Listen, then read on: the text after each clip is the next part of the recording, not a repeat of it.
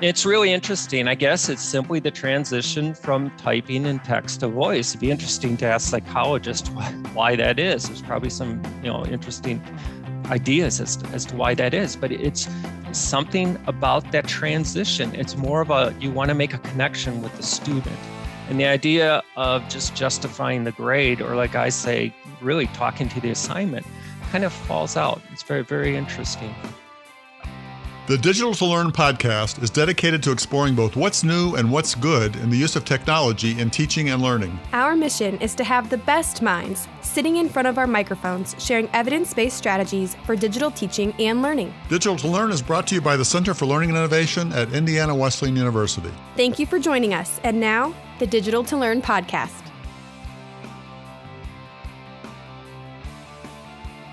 Welcome, everyone, to Digital to Learn we originally were a podcast, so it's hard for me to not say welcome to the Digital to Learn podcast as we uh, typically say to kick off. But this is actually something that's a continuation of that. So we had John Orlando on the Digital to Learn podcast and felt that he was one of the key people that needed to come back to do a deep dive webinar on a topic that he's known for.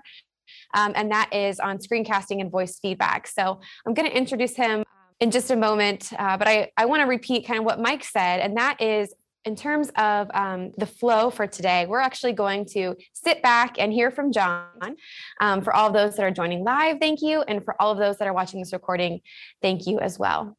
Uh, but back to our guest, John Orlando. John is a contributing author and editor of The Teaching Professor, which is one of my uh, favorite ways to figure out what's going on in higher ed and it's evidence-based practices from some of the, the top names globally some of the top teaching professors. So please check that out. Um, but without further ado john if you could lead us into a discussion of screencasting and voice feedback that would be great. Thank you very much tiffany and i will share my screen in just a second. I have to start with a confession. I was wrong. I was wrong. You see when I learned to teach many years ago, was taught how to teach, I thought this was teaching. I thought teaching was lecturing because that's how my mentors taught when I was a grad school student. And that's how I began teaching. But it wasn't until many years later and research and working with uh, well known teachers and various organizations that I learned that teaching is not about lecturing. I learned that feedback is the most important factor that influences student achievement. And here you have a uh, chart from a well known study, and you see feedback right at the top. It's interesting. It trumps even instructional quality, all of the air things that you think of homework, teaching style, all those. Feedback on performance has been proven to be the number one factor that influences learning. Now, what's interesting is when you first hear this, you think, okay, well, I give feedback on student assignments.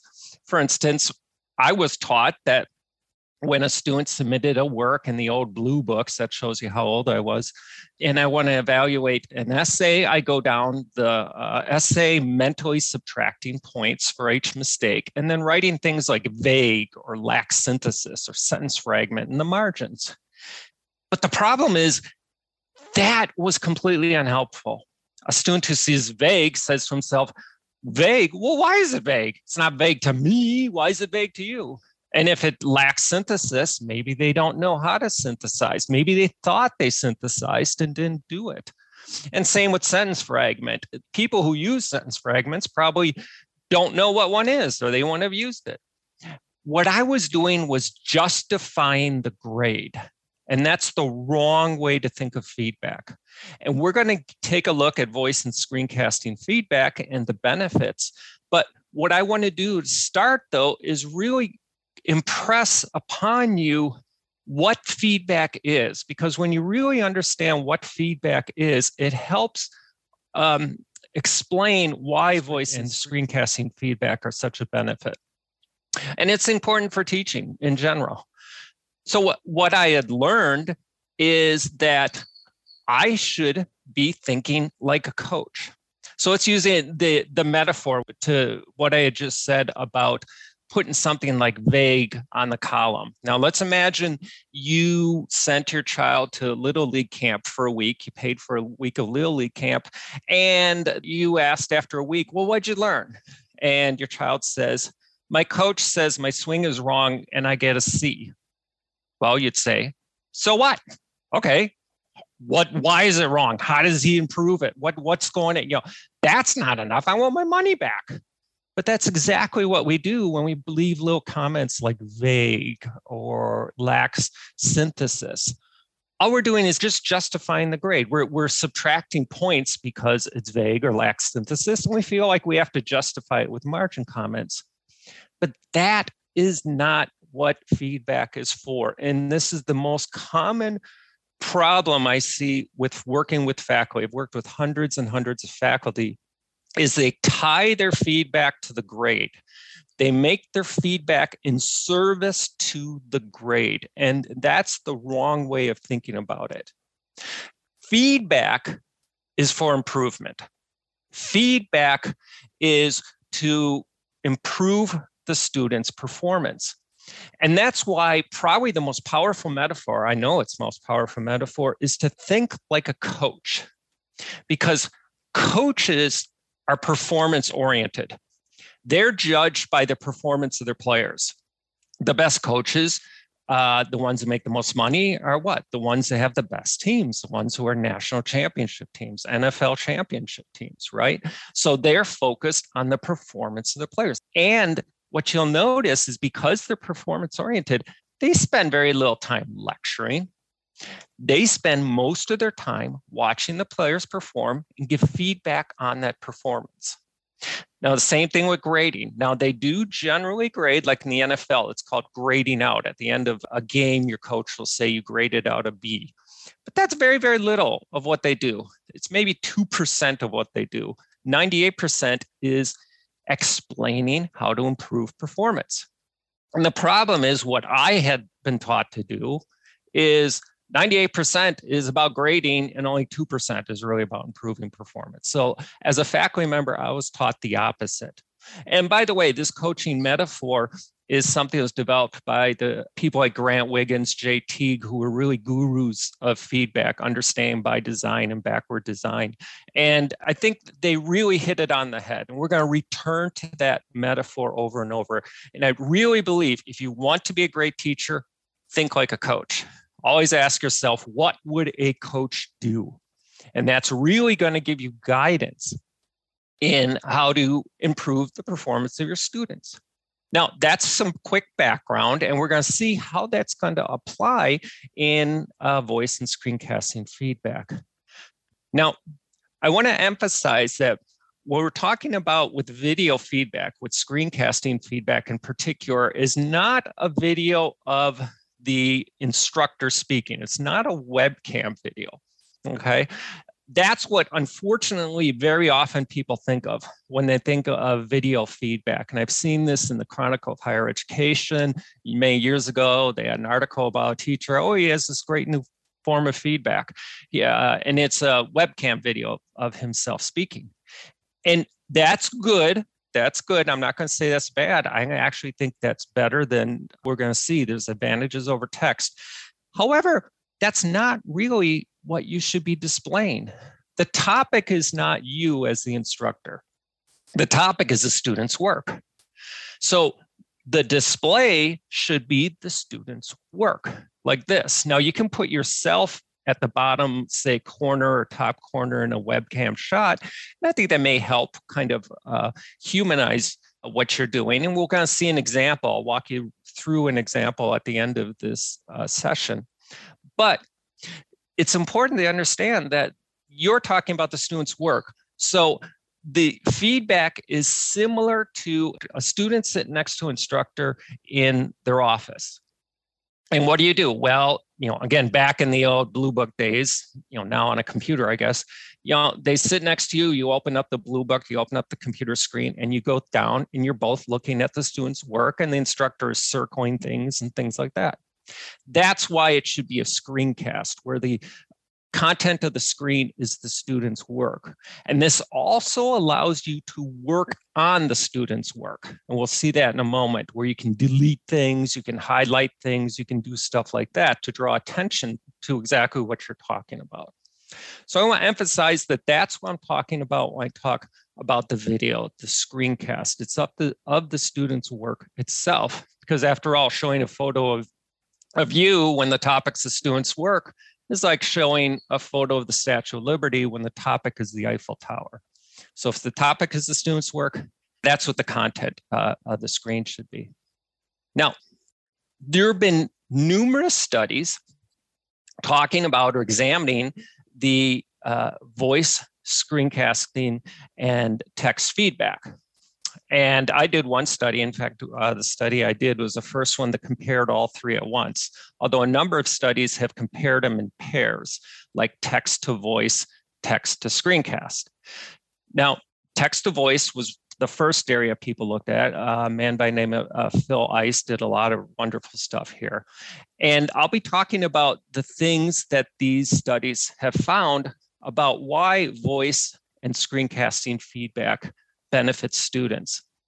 And one of the themes that came out of these studies when they asked students to compare voice or screencasting feedback to text feedback is that students said they had improved ability to understand nuance when the feedback came via voice or screencast over text.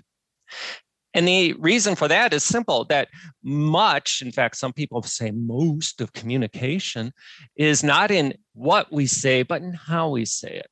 All right. Well, you may say something to someone else where it sounds like you're being angry, but you use your facial expression to show it's a joke. Right. And that's why emoticons are used in emails. Right. Because when we translate face to face or voice communication to text, we lose those kind of signals that modulate the tone. And for some reason, people just kind of overread anger in text, I think. I don't know why that is. That's a view I have, but that's why we use a little emoticons, a little smiley face to reintroduce the lost fidelity that comes when you switch from voice to text. So we're trying to reintroduce those little signals that modulate the tone of our message and helps it carry through. So that's one thing students reported. They could better understand what the instructor was saying. And that's very important. A lot of faculty will say, my students don't take the feedback I give them.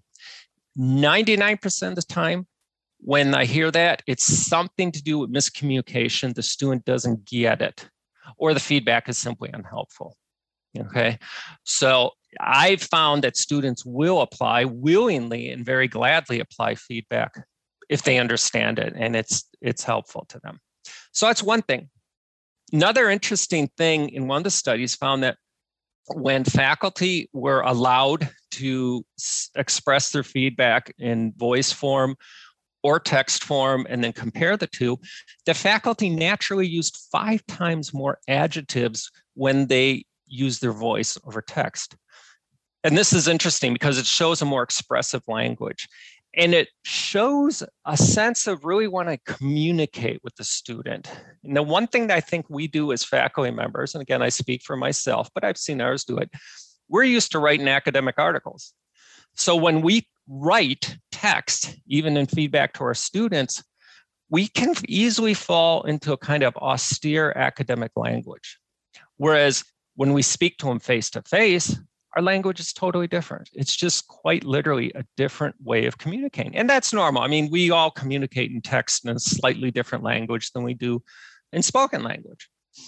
And they found that uh, faculty will just naturally uh, use a more expressive language. And this is what helps students understand what's being said. Those adjectives help amplify, focus, they provide some of the improved that nuance that's important. Now, studies also showed that voice and screencasting feedback caused students to ret- increase the retention of the feedback. Students uh, understood the feedback better, the itself, when it was in voice or screencasting form. They understood the content which the feedback referred better when it was in voice or screencasting form. And in this one study, and again, this is one by Phil Ice, he found that when he compared audio to uh, text feedback, that students incorporate the audio feedback three times more often in their final projects.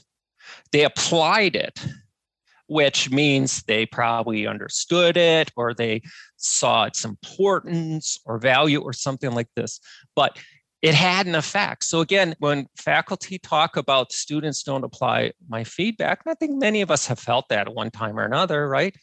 Well, here we go, a study that they used it five times more often just by switching to audio feedback, which is which is very, very important, very interesting.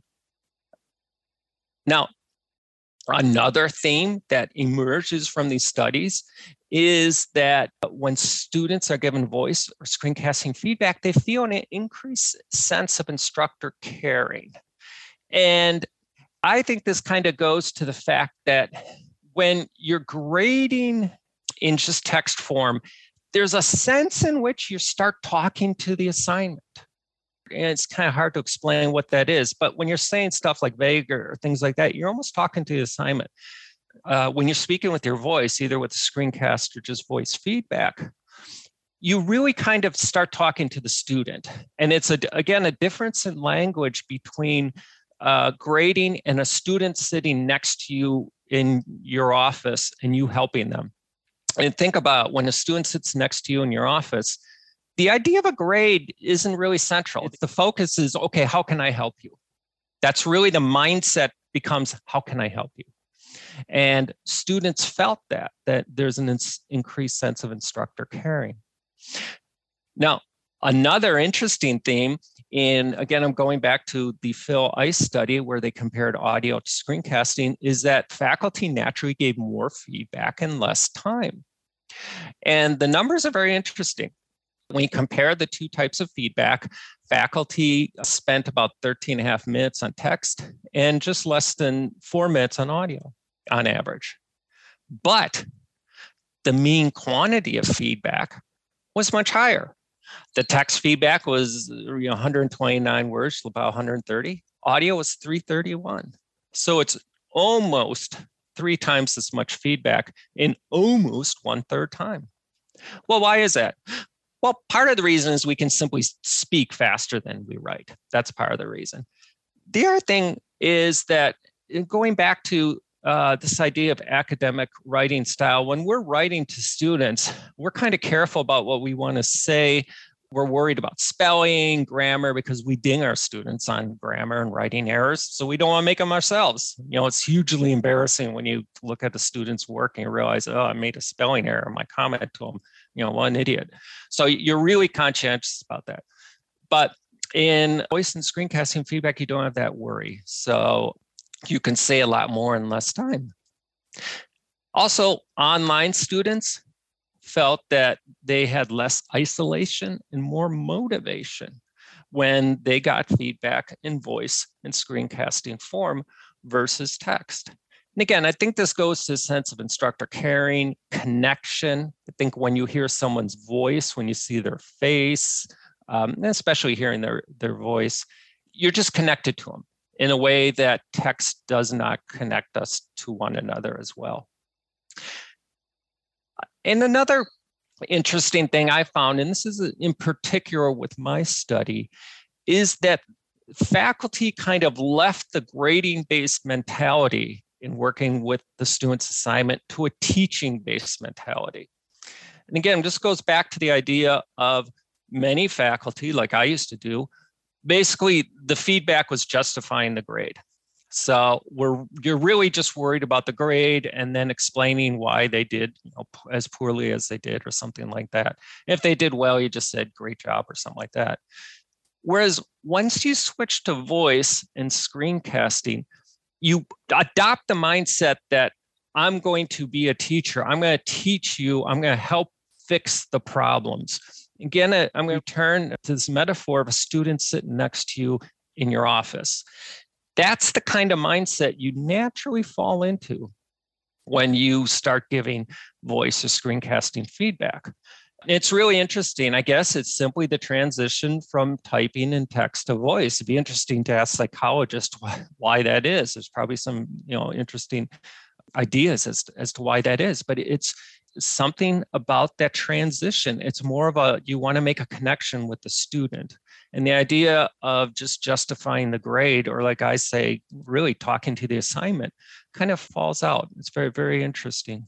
Now, I'm going to give you some advice on how to do voice and screencasting feedback. And then what to do is I'll walk through an example. So, first off, when you do voice or screencasting feedback, it's very important to be yourself and don't worry about editing the feedback. Okay, so when I did my study comparing all three forms, I told instructors that on one third of their feedback would be text, one third voice, one third screencast. And what's interesting is one instructor wrote down her feedback for the voice section, wrote it down in, in text, and then just read the script to the students. Well, obviously, you, you give up all the time savings benefit. Now you've you know you're spending more time than you did before. Plus, you're falling back into the the writing feedback. I mean, you're not really doing anything better than writing. You're just reading them a script. You know, you could have just given them the script, you're reading it to them like they're illiterate or something. So the point is, don't worry about scripting. Now, you might want to make a few notes on the assignment as what you want to talk about. That's what I normally do. I say I want to cover these three major points or something like that. But beyond that, you don't script. You just talk like I'm doing now. And don't worry about editing. Don't worry about fixing the mistakes you make, editing out the ums and ahs, or going back and re-recording because you said uh, the wrong word or you need to change it. You know, when we're speaking face to face and voice, we don't like somehow edit ourselves. We just correct ourselves. You know, we say, I mean, you know, this or uh, uh, you know, we listen through the ums and the ahs. This is different from creating permanent course content for your online course. When you're creating permanent course content, it should be fairly clean, I think. I mean, there can be a few points where you kind of go um and move on. If it gets too excessive, it kind of bothers people for permanent course content. We're not kind of used to that. So for permanent course content, you probably have to re-record and things like that. Remember, feedback is just analogous to what you would say to a student if they're sitting next to you. So don't cause the time commitment to explode by trying to edit yourself or trying to write out the script. Just talk to them. And if you make a mistake, you know, just fix it like you would normally in, you know, spoken language. Another thing is just tell the students ahead of time that you'll be giving voice or screencasting feedback. Now, many people ask, but if you if you do this, what are the ADA implications? The students have a hearing problem. And the answer is simple that by telling them ahead of time, they can say, you know, I have a bit of a hearing problem. Could you give me text? And you say, sure, I'll just go back to the uh, form I would have used otherwise, right? Text. So it could be hearing problem. The, the area where it comes up is probably less hearing problem, but if English isn't the native language, then, you know, we, it's a little harder to listen to a language that's not your own and interpret it than read it because obviously you have to interpret it at the speed at which the speaker is talking whereas reading you can read at your own speed and reread. So that's probably where it comes up a little more often. So you just tell students ahead of time and if they say it's not going to work for me fine i'll go back and give you the text that i would have given otherwise. So there is no natural ada problem with this. It's just let them know ahead of time. The other thing is that you want to work on the assignment. So, for instance, as an example, where a student's assignment was structured poorly. And what I wanted to do was basically show them how to structure the assignment better. So I said, let's do this as an outline. So before you start in the assignments, do this. Take this assignment directions and make them the first bullet points on your outline. So each of these major bullet points, like identify each business professional and briefly describe their main contributions to the field. And so, you know, use that. And then the assignment says to compare Dell and Grove. So then put Dell, okay, what did he say? Grove, what did he say? and then go down like that. I said, now that would, by using the assignment directions, it'll better structure your assignment. It'll make it easier for your reader to understand where you're going. And it will you do do better. So what I'm doing, you notice, is that I am actually modifying the assignment. In fact, you can do stuff like delete a paragraph. You say this doesn't belong here. Well, delete it. And you don't have to worry about, but I'm, I'm modifying their work. I shouldn't be modifying someone else's work. Well, you're only deleting it for the purpose of the screencast. You're not deleting it like out of their file.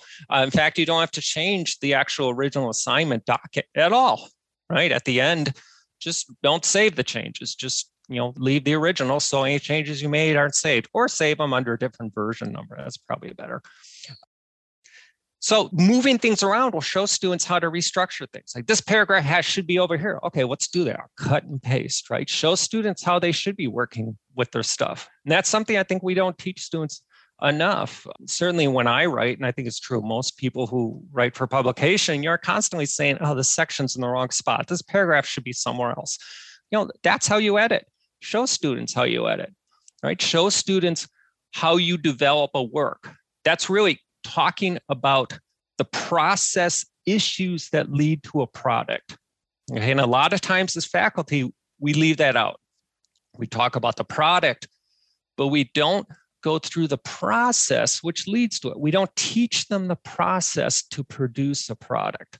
So, how do we create a paper when we're going to write? You know, how do how do we structure? Well, explain that to them. You know, you're an expert in the field that they come to you to learn your expertise. Well, share that expertise. So there's a lot of expertise we have we don't share with our students.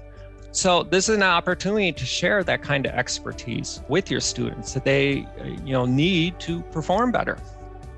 Thanks, John. It's always so great to hear from you. We're going to stop the show here and come back next week for part two with John Orlando. Please join us next week. And in the meantime, like and share our podcast.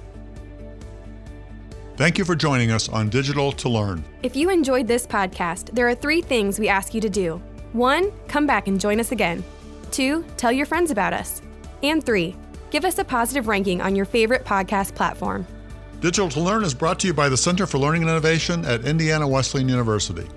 Embrace the future. Always keep learning.